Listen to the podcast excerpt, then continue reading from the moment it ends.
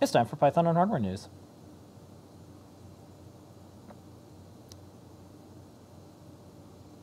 Okay, so uh, as always, please go to Adafruit Daily, check out the newsletter. There's a lot going on. Um, I so this was one of my favorite projects of the week. This is you wear this to the club and just says goth. I just like that light blue look. That is Yeah. like it's very Tron cyber. It's it, like it. It's like EL wire. And then um, I saw uh, our friend Eva from the EFF. She's like, I'm gonna make one that's gonna say armed, and it starts beeping.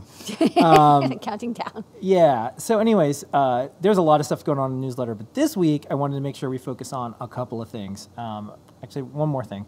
I thought that this was a really neat project, and I thought the Hackaday folks came up with a great title. Macro Popsicle melts in your desk, not in your mouth. And this is a little circuit Python two key um, keyboard. It's like a two so- percent milk, but it's frozen. It's so cute.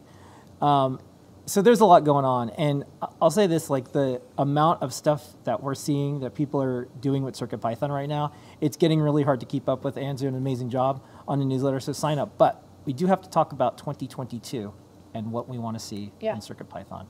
So um, I thought I'd start this week. So this is what I would like in Circuit Python 2022. okay. I would like to be able to plug in an HDMI cable into a CircuitPython board, and that'll be the output from the board, and then plug it into kind of like what I'm doing now. Like right now, there's a camera plugged in. We have an overhead over here. What I would like to be able to do is switch over to that video feed and have it do all sorts of video effects. And by video effects, I mean like neat patterns and be able to do like video mixing with it. Um, maybe I would pump the audio through it, and maybe there would be a line going across the screen, and when the audio would be picked up from the video board, it would start to make you know like a little thing, like a visualizer Yeah. but I want it to, to, to be live in real time, and I want to be able to overlay that on things like this. So I'm currently buying a few of these like video synths, and there's software ones that are hard to use and expensive, and you need like a M1 Pro processor. And then there's some that are like they're kind of okay, they're kits and they're DIY ones. Um, some of them use a Raspberry Pi, some of them do some other things. But I really want one that's Circuit Python based. So Circuit Python with HDMI out support, with scriptable things that you can do. Almost like, um, you know, like processing. You can kind of do some neat stuff with graphics. Something like you turn a knob and it makes the display go weird, and then you would overlay that onto OBS or something like that, just to do like live art stuff. I thought that would be kind of neat, like a video toy. So that's my CircuitPython That's so 2022. Mm, yeah, That's cool. yeah. So that's that's that's my request. Okay. Um, the other thing that um, we wanted to talk about this week, because this is a special edition of the uh, Python on hardware, is we got a lot of floppy stuff going on. So uh, we're going to do two for two here. One is the work that we got done on Friday, and then this is like hot off the press. Jepler got CircuitPython working with five and a quarter floppy disks. So I'm going to play those back to back, and that'll be our Python on hardware news for the week. If you like retro hardware, if you like uh, being able to uh, archive stuff and upload it online so people can share computer science history, um, you're going to like all this stuff. Take it away, present and future and past us. Ladyada, what is this? This is a Feather M4 and it's on a tripler board with a floppy Featherwing connected to this floppy drive. It's got a diskette that I've got some files in it.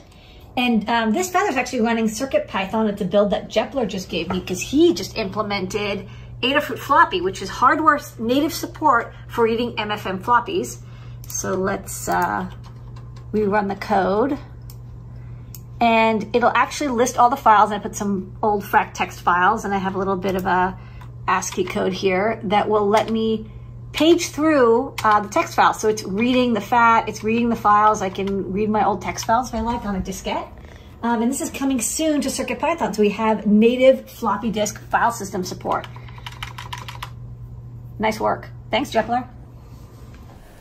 Hi, Jeff here with a very stylish vintage Microsoft MS-DOS 5 upgrade floppy and a program in CircuitPython that likes to pretend it is a vintage operating system. So let's see what we can do with the version of CircuitPython I've been cooking up.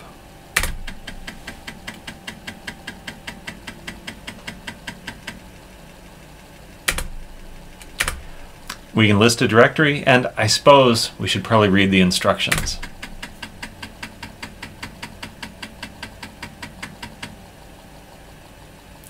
Anyway, that's about it.